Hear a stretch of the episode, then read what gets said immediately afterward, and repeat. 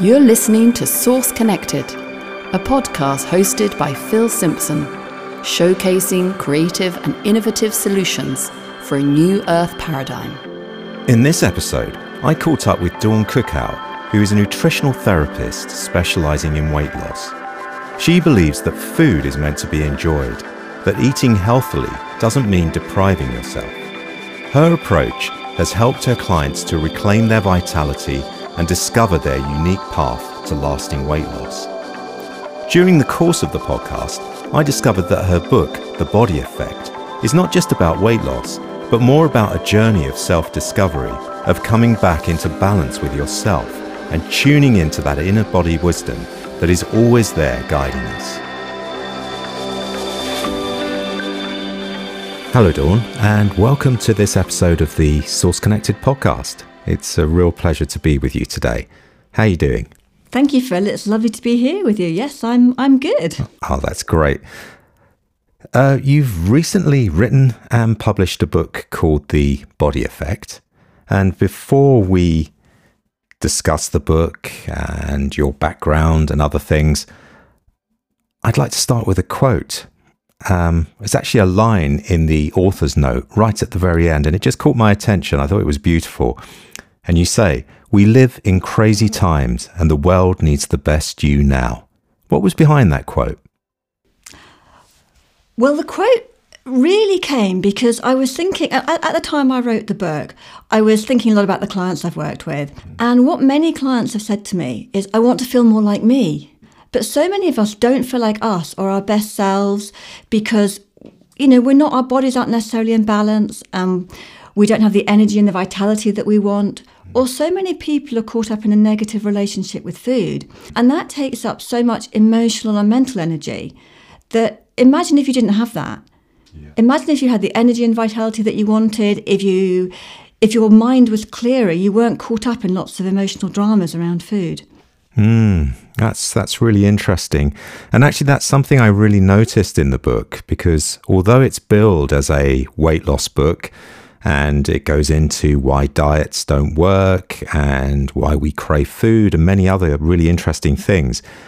Uh, what I noticed is it it's also helping us to understand our relationship not only with our body but ultimately with ourselves and discovering that unique path. Yeah, so whilst the book is actually well, it's a weight loss book because it looks at at your weight, but it's really a kind of an anti-diet book. It's really about bringing your whole body back into balance. So, in the first part of the book, I look at 11 different areas that tr- can cause your body to go out of balance, biochemical imbalances. Mm. And these can trigger cravings or the desire to overeat. They can make you store more fat or store mm. fat around your belly. Mm.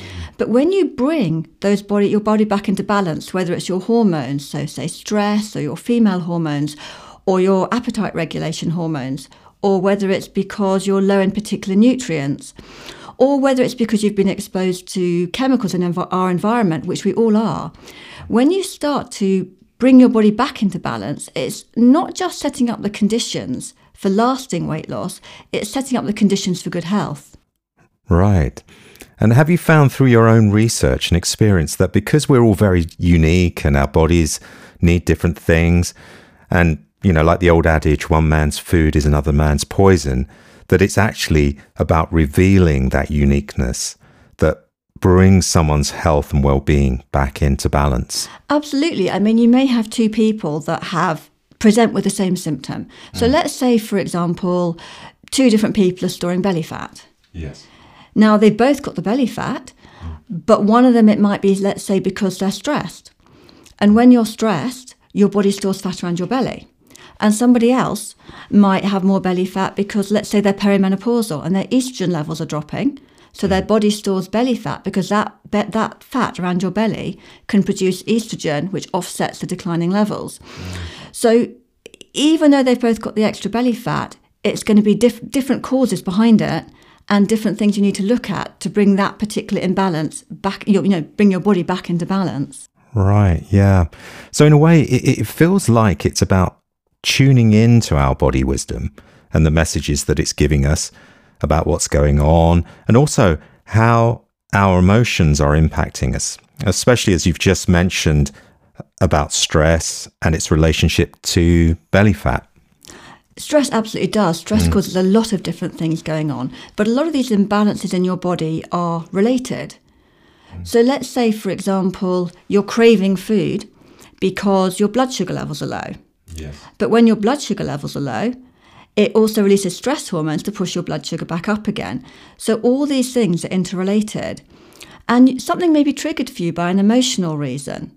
But when there's when something emotionally is going on, whether it's stress or something else, there's also a biochemical component. Mm. So something is going on on that bio- biochemical level as well. Hmm. Yes, and and just so it's really through your own personal journey that you discovered these 11 different areas that you mentioned earlier that can cause these biochemical imbalances in the body. Uh, let's just rewind the tape right back to the beginning of that journey and how, how did that all unfold for you and, and how did it lead you to write your book, The Body Effect? Oh, well, for me, it was not a linear journey. It, it was, um, well, I first started studying nutrition because I, I'd been working in IT for many years and I was getting terrible, terrible period pains. And I'd been to the doctors and I was on prescription painkillers and they didn't even touch it. And the doctors were saying the next step was an exploratory operation. And I really didn't want to go there. And I went to see a nutritional therapist, not really expecting anything major, but sort of, you know, what else do I do? I need to try something. And this lady explained to me how the inflammatory mediators in my body were triggering this severe pain. And I changed my diet, and within three months, I never had period pains again. So that was like a really strong uh, message to me, if you like. And I decided to go and study nutrition. Right. Okay. So it was literally by changing your diet and understanding the foods that were negatively affecting you that, yeah, sorted things out. How long did that take? It took about three months before Yeah. I didn't have period pains ever again. Wow. So that was quite a transformation. And do you still have to stick to the diet? Okay, well, I don't really like the word diet because it has lots of negative connotations, and often we do these short term fixes. But it was for me, it was really about making sustainable changes, and I've continued to eat in a sustainable way now, in a way that works for me. In a way that brings my body back into balance. And that's the thing. So, you may have different imbalances in your body from me, and you also may have different um, food preferences. You know, one person may be a- meat eater, another may be a vegan. One person may love kale, another person may hate it, but feel they've been told to eat it because it's a superfood. So it's not about any one food, it's about the overall diet that you're eating and making it work for you and address the imbalances in your body, about using food therapeutically for you. Right. Okay. And obviously, eating food can be a joyful experience. It's something that we love to do. Um, how do you find that sweet spot uh, so that you mentioned about not liking the word diet, and often diet means restriction? How, how do you find that sweet spot uh, to help people to come back into balance and well being? Well, the way that I work with people is first of all, I find out what imbalances are going on in their body. And then we go through a process where each week we make one change. And it's a step by step change, but they, they, they make that change so it works for them. Mm. So there's not like one food that I'm saying you have to eat this food. And in fact, I don't like to tell people what to do. I like them to work, you know, I help them to make changes, mm. but they need to find what works for them. So it's more about changing the balance of what you eat. So if you're eating, say, a lot of sugar, that's obviously not very good for you. But in fact, cutting sugar out completely can be counterproductive because then you end up, it's fine if you can stick to it. But if you then end up restricting sugar and then overeating it, that is when sugar becomes addictive. And you really don't want to go down that path. But if you can uh, make changes, so for example, maybe instead of having um, a sugary cake, have a cake sweetened with dates, for example. Find alternatives that work for you. And what also happens is that your tastes change. So we crave foods because our bodies are out of balance. And people think they're depriving themselves if they don't have that cake. But maybe it gets to a stage where that cake just isn't so appealing anymore, where you don't want it in the same way. So you end up being able to eat what you want, but the foods that you want are healthier. Right. Okay. So, yeah, that's really interesting. So, how, how do we know um, what the difference is between what our bodies are actually telling us in terms of what we need versus our habitual patterns telling us to reach for that chocolate bar or biscuit? Well, I think your body tells you what you need. Mm. But the problem is that our bodies have become out of balance. So let's say we talked about sugar cravings. Mm. Let's say your body is telling you you need sugar. Now that could be for a biochemical reason. Let's let's take a, a simple one. Your blood sugar levels are low. Mm. But when you eat that sugar, it pushes your blood sugar levels up again quickly. So in a way your body is telling you what you need, but your body is not designed for the type of foods that we have available to us today. So if instead you had some fruit, you'd be getting lots of fiber and nutrients along with it. So your body is actually doing its best to, to get your body back into balance. But modern life, many aspects of modern life, stress, lack of sleep, the way we live, the chemicals we're exposed to, they can send your body out of balance. So if you're always craving sugar, then I think you can say, you know, it's probably not what you really need. It's your body's way of trying to get you back into balance. But when you bring your body back into balance, then it's so much easier to to listen to those messages from your body. And the other thing is that we're actually taught not to listen to the messages from our body. It's, I mean, again, a simple example is they've done studies on children and they know that up to the age of four, if you give a child too much food, they will only eat the amount they need. You give them a bigger portion, they don't eat more.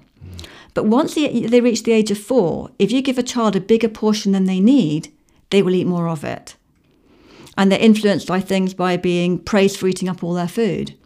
And, and I've worked with a lot of people, and probably a lot of your your listeners will identify with this. You've got a plate of food that's bigger than you need. Do you stop eating when you've had enough, or do you feel obliged to carry on and finish till your plate's clean? You don't want to waste food. Hmm. Yeah, it's a, that's a very interesting point. Uh, sounds like social conditioning really coming into play there. Um, you, so, having said that, do you think that, well, in the West at least, we have our three main meals a day? Um, whether that's a good idea or whether we should just be eating on demand as and when we need to eat? Well, it's better not to have really big meals because that's not great for your digestion or anything else. Mm. But it's also, I mean, I work with people to balance their blood sugar levels. So then it can help to have three small meals a day and a sma- snack mid morning and another snack mid afternoon. Mm. So you're actually stabilizing those blood sugar levels because that's really important for so many things for your stress levels, for your female hormone balance. Mm. But that's just only one aspect of it. But we've sort of become out of touch with our bodies and we eat because the food is there. Or we eat the amount we're given rather than really listening to our own body's wisdom. Mm. Yeah, yeah. You know, there was one really interesting experiment that was done, and they gave people these bowls of soup. And they had some tubes under the table, so these bowls of soup were secretly refilling. But the people who ate more soup than just their bowl weren't aware that they'd eaten more nor did they eat less at subsequent meals to, con- to, to um, compensate for the extra food they'd had then. And they know that we, we assess food visually rather than listening to the messages from our body. But when you start to get back in touch with your body again, then you're listening to the messages from your body a lot more. Mm, yeah, great, great story, and wow, what an experiment! Yeah, I can, I can really see how, um, you know, as human beings, especially living in Western artificial environments where we kind of start to lose that sensitivity to be able to listen to those natural signals. We're, we're, we're not in nature as much. And, and, and so that sort of ability to tune in to that body wisdom then starts to uh, deteriorate, I can imagine. So, and also then there's the social conditioning and then being told what we're supposed to be doing then also starts to interfere with things.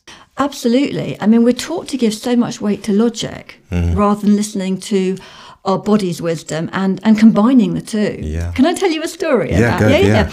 So when I was um, 24, I was living in Rotterdam in Holland. And I'd been working there for a couple of years since I'd graduated. And I was getting fed up with big cities. And I was getting a bit bored with my job and I wanted to change.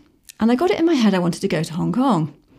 So I looked into it, and with the level of experience I had, there's no way I could have gone there and afforded to pay the rent. But it's one of those situations where my, my body was just telling me, it was almost like I didn't even question it.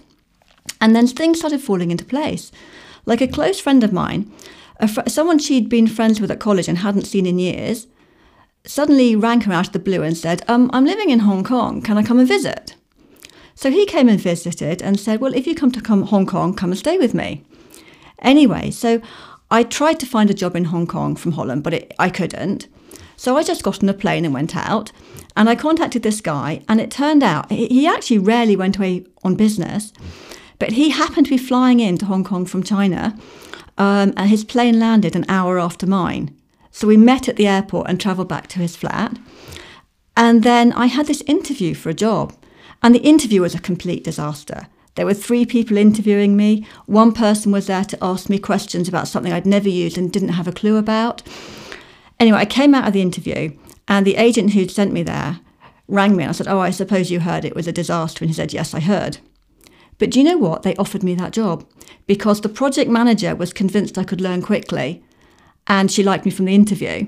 So I got this job that was way beyond my experience, but of course it had the salary to match so I could afford to live. And I'd been fed up of big cities, and obviously I, I did know Hong Kong was a big city.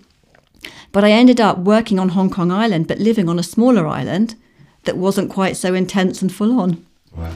And I, you know, it was just fantastic. I had a lovely time out there. But that's an example of how you know your body knows and when you have that absolute knowing in your body it's for me it's when i do something without really questioning it. Even when all the odds are stacked against it you still know that's what you need to be doing.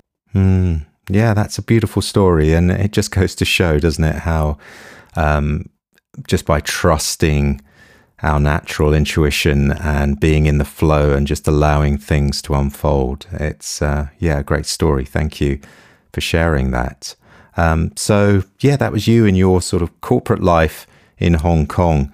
But what what ultimately led you to want to study nutrition in such detail? Was there sort of a defining pivotal moment? Oh well, there's, again, there's quite a lot of threads that play into this. Yeah. Um, shall I just tell you a bit about my own history with eating? Because yeah, whilst absolutely. that didn't directly lead me to where I am now, it it sort of gave me a really big understanding of cravings and eating and the problems people face. Mm. So, well, I was a very anxious child.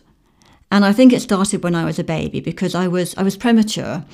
Um, and it was a bit of an emergency situation. My mum was raced into hospital. They got me out as quickly as possible. They took my mum off to emergency care and they put me in an incubator. So I didn't actually see my mum for the first week of my life. Um, I was tube fed and I wasn't even held for several weeks. I think things are very different nowadays, but you know, this is quite a long time ago now. Yeah. And they didn't let me out of hospital till I reached five pounds, which took me about five weeks to do. So then I was just turned into this anxious baby, and then I was a very anxious child. And when I was seven, we went to live in the Caribbean. And it was quite a free and easy life there. We just ran around barefoot most of the time. Um, I remember when it rained, it was so rare it rained that we just put on our swimsuits and went and played in the garden in the rain. Mm-hmm. You know, we were at the beaches most weekends. School was a very small school, just two classrooms. I was in the same class as my sister, who's two years younger than me. Um, and then, a few weeks after my 10th birthday, my mum flew back to England with me, leaving the rest of my family in Curacao. And I went to boarding school.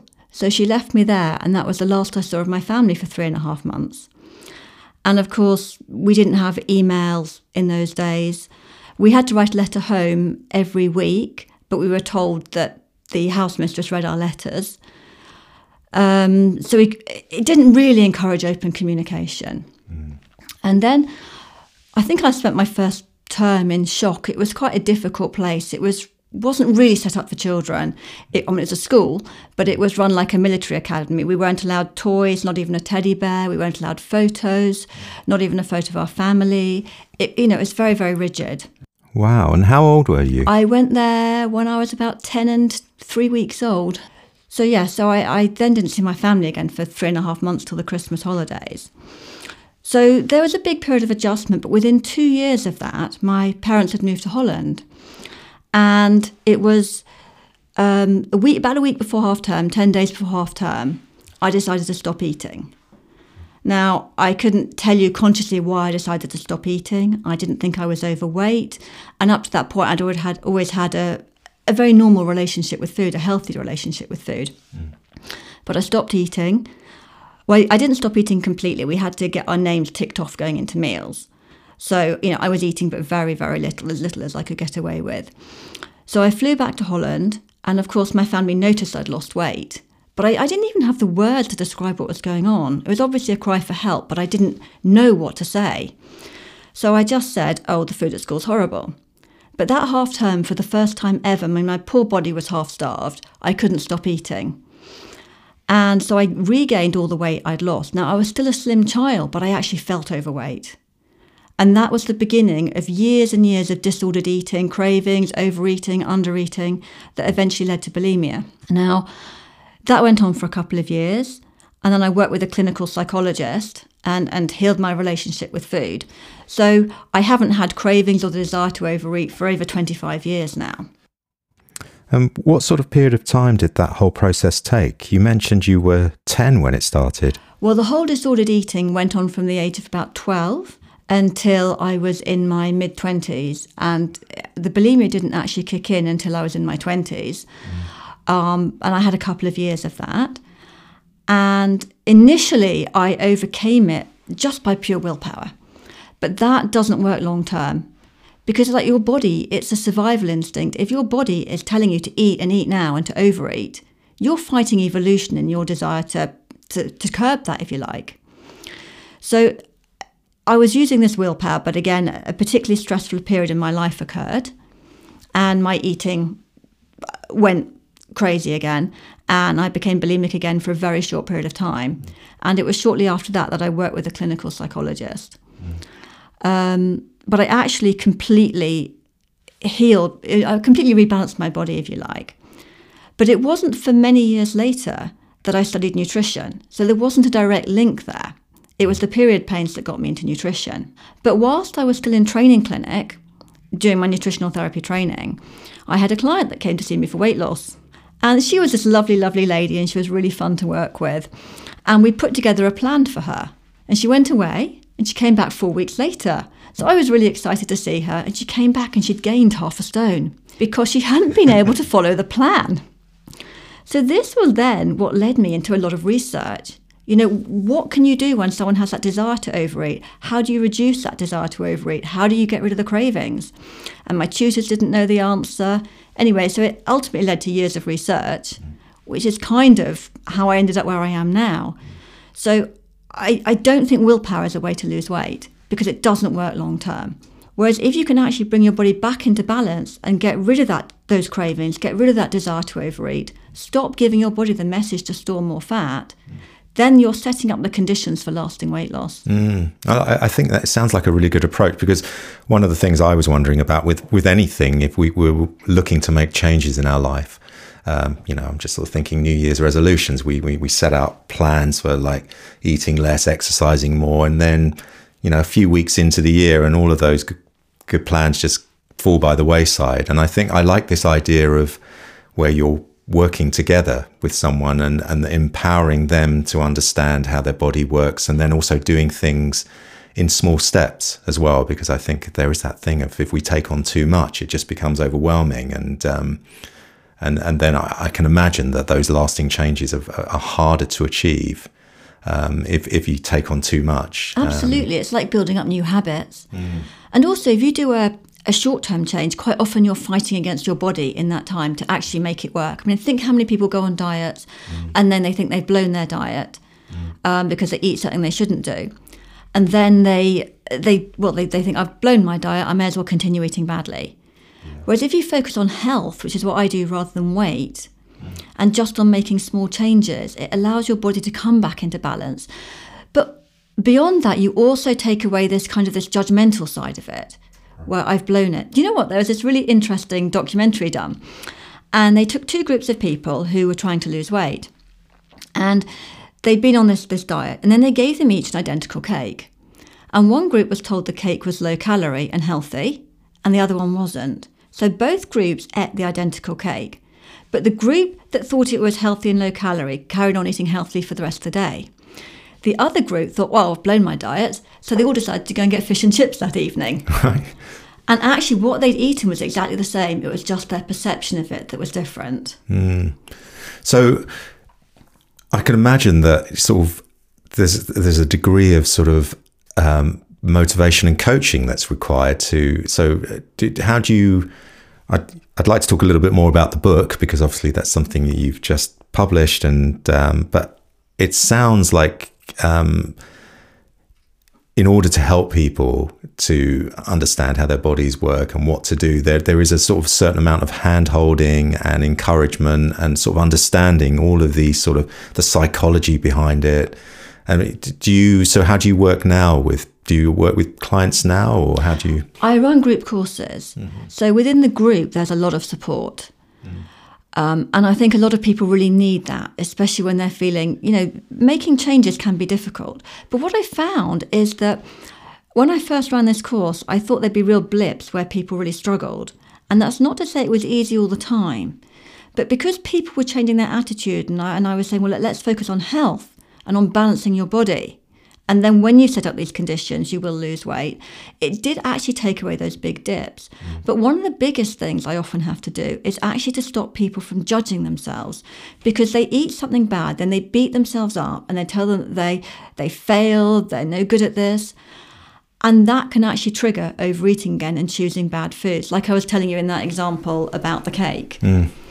Yeah, yeah, because it's we live in a world where we're constantly shown images of you know perfect bodies and perfect lifestyles. You know, social media is full of you know people showing how wonderful their lives are, even if there aren't actually. You hmm. know, because often people are hiding what's really going on, but the the outer perception is one of perfection and so i suppose people are dealing with that day in day out and i suppose that idea that they're judging themselves or they're failing is it must be quite quite a big one to overcome. It is. I mean, most people who've dieted will have felt they failed at some time. And if any of your listeners are listening to this and they think, well, I've dieted and I thought I'd blown my diet, did you then go and overeat? Did you then give up for a day, a week, a month, whatever? Um, but it's not about getting it perfect. It's about making these small changes. And you know what? There's never a perfect time to start. When is your life ever going to be completely stress free? When is you know when is a good time to start? It doesn't always happen. So it's really important just to start identifying small changes that you can make, Yeah. and then building on them.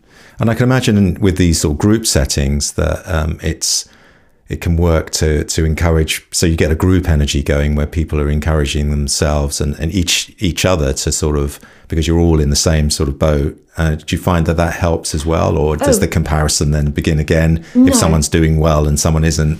No, it, it doesn't work like that. It's really about supporting each other. And everyone has blips at different times. And sometimes the support is practical, like let's share some recipes that are, work, that are working well for you, or let's share some tips that have worked for you. And sometimes it is just just support, just emotional support. Yeah, so that, that sounds really interesting, and um, we'll, we'll we'll provide some links. Uh, I assume that you're running these courses online rather than, or, or are they face to face as well, or how how do they work? No, it all works online. So, so I have the book, mm-hmm. and the book was actually based on my courses. Mm. And the first course is you can go through it in the book, or if you prefer, you can go online. And there's eleven short videos, and at the end, and each video explains how one imbalance can block your weight loss. So whether that's via triggering cravings, whether it's triggering the desire to overeat, whether it's making you store belly fat. So you can do that course in about 90 minutes on your own. And at the end of each video, there's a quiz so you can see if that imbalance is relevant to you. So at the end, and there's a there's a piece of paper you can print out, and at the end, and with tick boxes on. So at the end of that 90 minutes, you will know exactly what imbalances in your body are causing your cravings, your overeating, your excess fat storage. And then I run a group course, which I'm not actually running one at the moment, but I'll probably start running one again in the next few months. And we all go through a step by step process together. So each week we look at one making one change that's tailored to the imbalances in your body and to your dietary preferences and requirements. So by the end of that course, you have found a, a way of eating that's sustainable for you, that works for you. So I'm not promising, you know, 10 lose 10 pounds in 10 days. I mean, if that's the kind of thing you want, this approach is not for you. But if you actually want to get off that diet treadmill and never need to diet again, and find your sustainable way of eating that, that doesn't just help you lose weight but boosts your health and energy, that brings your whole body into balance, then this is a kind of process that can be really helpful. Great. Well, that sounds really interesting. And how, and how, does the is there? You mentioned about there being a group. Is there sort of a, a forum then for, for, for those participants to interact, or how does that work? Oh yes, we do weekly group calls, and then there's a Facebook group that you can post in at any time. So if you're struggling with anything, or you want to share a success, or just want to connect, you can you can do it 24 hours a day. Yeah, because I, I imagine that that having that sort of community of support, uh, where I've sort of done courses, it's always good to have that kind of support uh, with your peers and, and to be able to share ideas. So that sounds great. Absolutely, yeah. So the book, um, you know, it's that must have been a labour of love. What what what drove you to to actually write a book rather than just run courses all the time? Oh, again, it's a really long, non non-linear kind of yeah. story. Well, life's never linear, is it? Let's face it. so, going back to when I was studying, and I, I, met this lady who wanted to lose weight. I wasn't able to see her after that follow up appointment because it was in training clinic, but I couldn't let that go. Um, you know, I'd, I'd left something, a, job uh, uh, that I that I actually enjoyed in the main, um, to do something more meaningful, and I'd actually made the situation worse. So that led to years of research, and I worked with a psychotherapist for a while, and we decided all this information needed to go into a book. So we wrote the information. I, I, we did alternate chapters, but my chapters were I covered one system in the body. And we didn't manage to get that published. So we started running courses from it and also learning from our clients' experiences. And then, fast forward a few years, coronavirus came along and everything became more complicated. And I realized that I needed to absolutely simplify what I was doing and that not everyone needed the psychological side. So I then restructured all my material to simplify it into this form where each week people make one changes. So instead of going around each system in your body, you found out at the beginning which systems were triggering your problems, which systems, you know, triggering your cravings, etc. And then doing this step by step process. So it made the whole thing much simpler for people. And so I ran the course like that, and it was incredibly successful. And it was after that that I decided that I should write a book based on this new structure. So that's when I did this book, and my book's in two parts. The first part, you find out what's going on in your body, what's triggering, you know, what's blocking your weight loss, what's triggering these things that are going on. And then the second part is this step by step process that you go through. Mm. And how was that the book writing process for you? Because it's not something that everybody does. So how did you get into that mindset? Was it something that you've always wanted to do, write something, or how did you sort of, you know, it's obviously a skill as well, isn't it? Being able to sort of take all of your ideas, all of your research, and then bring it together in a cohesive, um, you know, structure. yes. So, I mean, there were lots of reasons I wanted to write it. I mean, I think there's so much misinformation about diets out there and what to eat. And diets don't treat you as unique in, in the main. And actually, you are unique. And finding someone else's way of doing things is, is not necessarily going to work for you. So there were lots of reasons like that. But actually, in a way, it's a bit like when I went to Hong Kong. It was something that I just kind of felt I needed to do and that goes beyond all logic. And writing it, I mean, there was so much information to restructure, so there was a lot of work to do. And okay, this is going to make me sound really disorganized, but actually, I'm quite an organized person. But what I would often do is some days it was absolutely flow, and those days were no issue. Other days it felt like hard work. So on the days when it felt like hard work, I would just see what section I most felt like working on. So I might work on, I don't know, chapter 15 rather than going through it in a logical order. Mm. Or I might start working on client stories to fit in later. So it was really about, again, about working with what I most felt like working with on that day. Mm. Yeah, that's great because um, you obviously ch- choose a way that works for you. And, and like you say, life isn't linear. and, and I suppose that process yeah, can take a, a kind of more sort of a, an indirect route. And how long did it take you to write the book? Do you know what? That's actually a really hard question to answer because there was all the original research and I had all that research written, and that took mm, probably several years actually, originally doing all the research. Um, but that wasn't full time. But then more recently, when I came and restructured it all, it took me Probably about nine months to do the whole thing. Right, from from start to finish, and actually getting it published. Yes. And as a physical thing Yeah. on, on your desk. But you know what's been really amazing? I mean, it's so lovely to hold that published copy of your book because you put so much of yourself into a book. But what's been really amazing is reading the feedback on Amazon, how it's touched people's lives. And um, people are emailing me and telling me their experience of, of reading the book and how it's affected them. And I think a lot of people have felt, oh, this is something that I can make work for me. yeah, that's amazing, and it, it achieved um, Amazon bestseller status quite quickly, didn't it? After you, It did within the first two weeks of launching. So that was also incredible. that's amazing, and um, well, congratulations! You must be Thank really you. pleased about that. Um, so, what's next on the to-do list? It's been a kind of a crazy ride actually this Yeah. year. I mean, everything happening all at once, and and then actually once you publish a book, a lot of other things come into your life. Mm. Like I recently ran a joint promotion on our books with other authors who are working in the field of eating disorders and disordered eating. Mm. Um, I've been uh, invited to speak at a, a health summit sometime in April. So there's it's like, it's almost like then these other things start flowing into your life. Right, and, and and how has it changed now that so that's a good example of how things have changed since you published the book, and you're going to be running these uh, future courses. What what else has sort of changed since then for you in the way that you work, or maybe don't work now, or Oh well, I'm I'm doing podcasts like this now, Yeah. and you know what? I, it's, it's a completely different phase. So you're you're Yeah. writing away. It's it's very much a solitary thing to do to write. Mm-hmm. And now this is something completely different, like chatting to someone about it. And It's like it's almost gone into a completely different phase. so you're sort of out in the world more. Yes, because I can imagine that writing a book is quite an inner experience, isn't it? You're sort of probably spending long hours on your own, just typing away and researching, and um, yeah, that's um, so it's kind of almost like an out breath at the Yes, end and, and a sharing. So that's yeah, that must be quite good fun to share what you've been working away on for, Yeah. for, for, for months. Yeah. Yeah, it really is. Yeah. So yeah, we, we're we're living in crazy times. You did mention that, and I mentioned the quote at the beginning, and you mentioned about you know the world needs the best you now, and, and stress is is something we've we've spoken about and how that can influence um, people and their their health.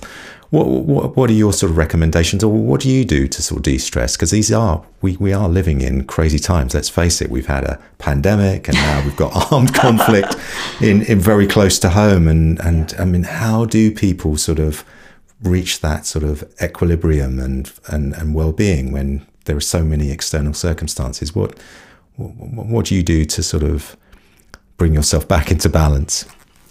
Yeah, I think it can be very hard. I think when you're stressed, it can be very hard. But when you're stressed, one of the things that really also helps with stress is walking or exercise. Hmm. And I get out for a walk every day, and I, I know now is a lovely time of year. It's March as we're recording this, and Yes. the crocuses are out, the daffodils are out, the hmm. cherry blossoms are starting to come out. Hmm. And so I walk and I notice these things, even if it's just a walk around the block. I make sure I get out every day. And there's other things I like to do. I mean, I love colour, and I um, I, I like to do crochet things. I've got a, a beautiful crochet mandala I made on my wall. But just looking at colourful things and actually doing something with my hands for me works as, works really well. But I don't. I mean, I don't crochet every day, but I do get out for a walk every day. Yeah, so I'm just looking at uh, the the, uh, the crochet um, hanger on the wall, and it is beautiful. It's like a mandala, isn't it? It's lovely. It is, and it's all the different colours in it. So I had a lot of fun making it. And I think it's really important you find something to do. I mean, I like crochet. You might hate crochet. It's not about crochet. It's about finding something that feels good for you, something where you lose yourself in it. Mm. And I think most of us have had that experience where time just flies by and you don't know where it's gone. So engaging in something that you really like to do. Yes, absolutely, and I think that it's about being embodied, isn't it? And and you mentioned, I think we mentioned earlier on about how we're often in our heads.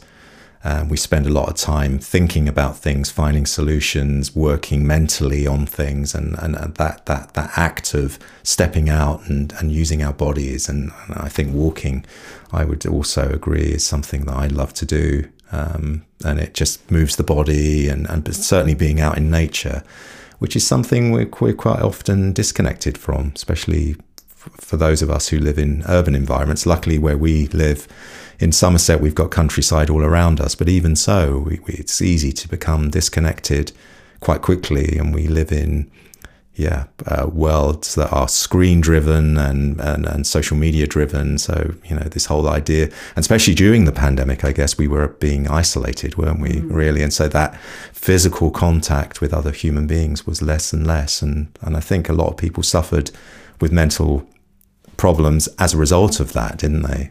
Yeah, I think they did. And the whole thing is tied tied together. I mean, when you when you're healthy, physically, it also helps mentally. Mm. I mean, it may not be the full picture, but it really helps. But but walking or exercise is, is great for everything. And here in the UK, we get quite a lot of rain. Yes. But as long as you put on, you know, put on a waterproof and, and go out, most of the time it's fine. But on some days, if I really don't feel like going out, I, I also have a rebounder and I get up and rebound every morning.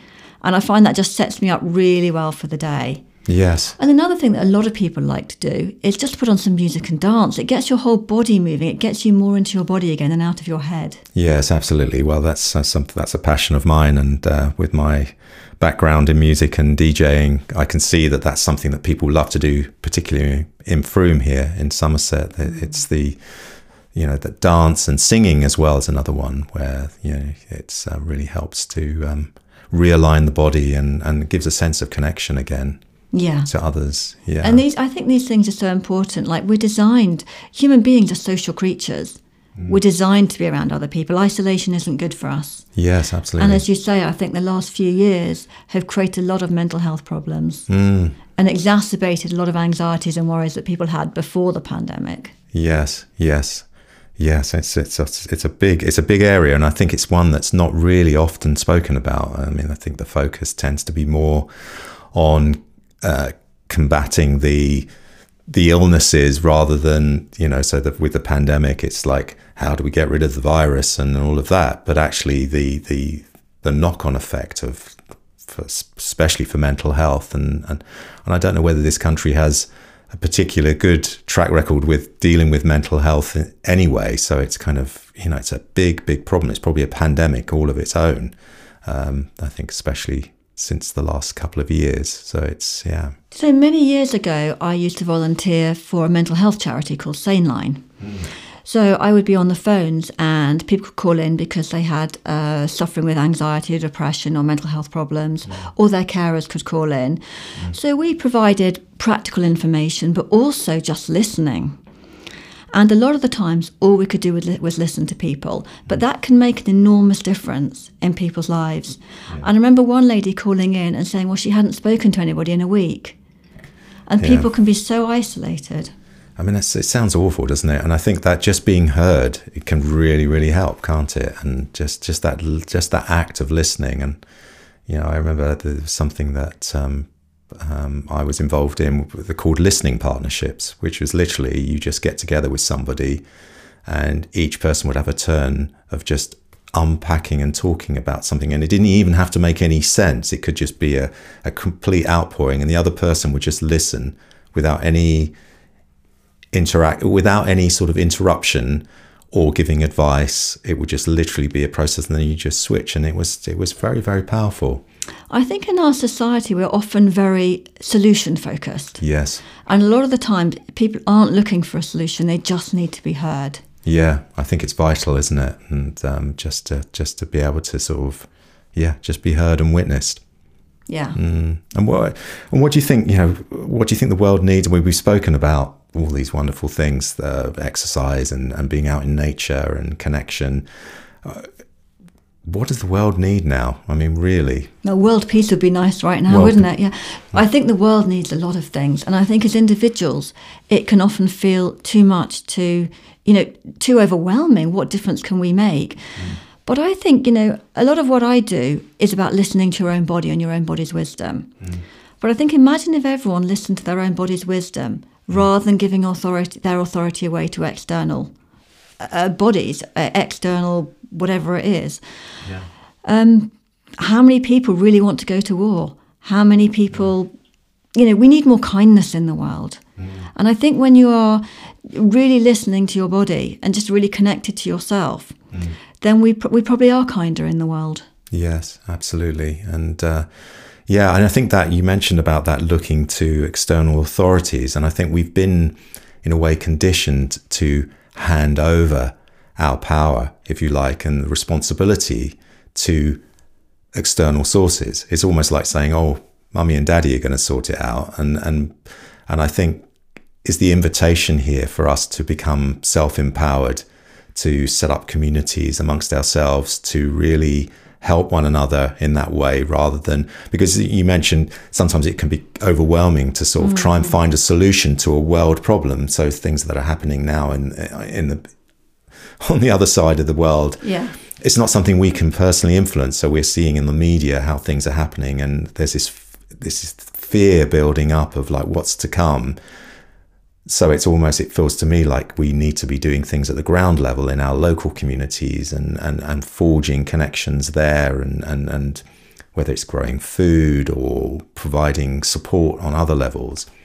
How do you yeah. Yeah absolutely. I mean i think go i think we all need to get back to the basics. I think when we move away from the basics that's what's caused all the problems isn't it? Mm. living sort of disconnected from ourselves and nature. Mm Whereas when people, they know that gardening helps with mental health, for example. Yes. Again, working with nature. We know that isolation isn't good for people. Mm. But I think connecting with people locally, doing things like growing food, um, working together for the really simple things in life, but the mm. basics in life mm. can be really, really helpful. Yeah. Because yeah. by doing that, you're also setting up the conditions that you need to be healthy. Mm. You know, you're making contact with people, you're, you're growing food, you're out in nature. Mm.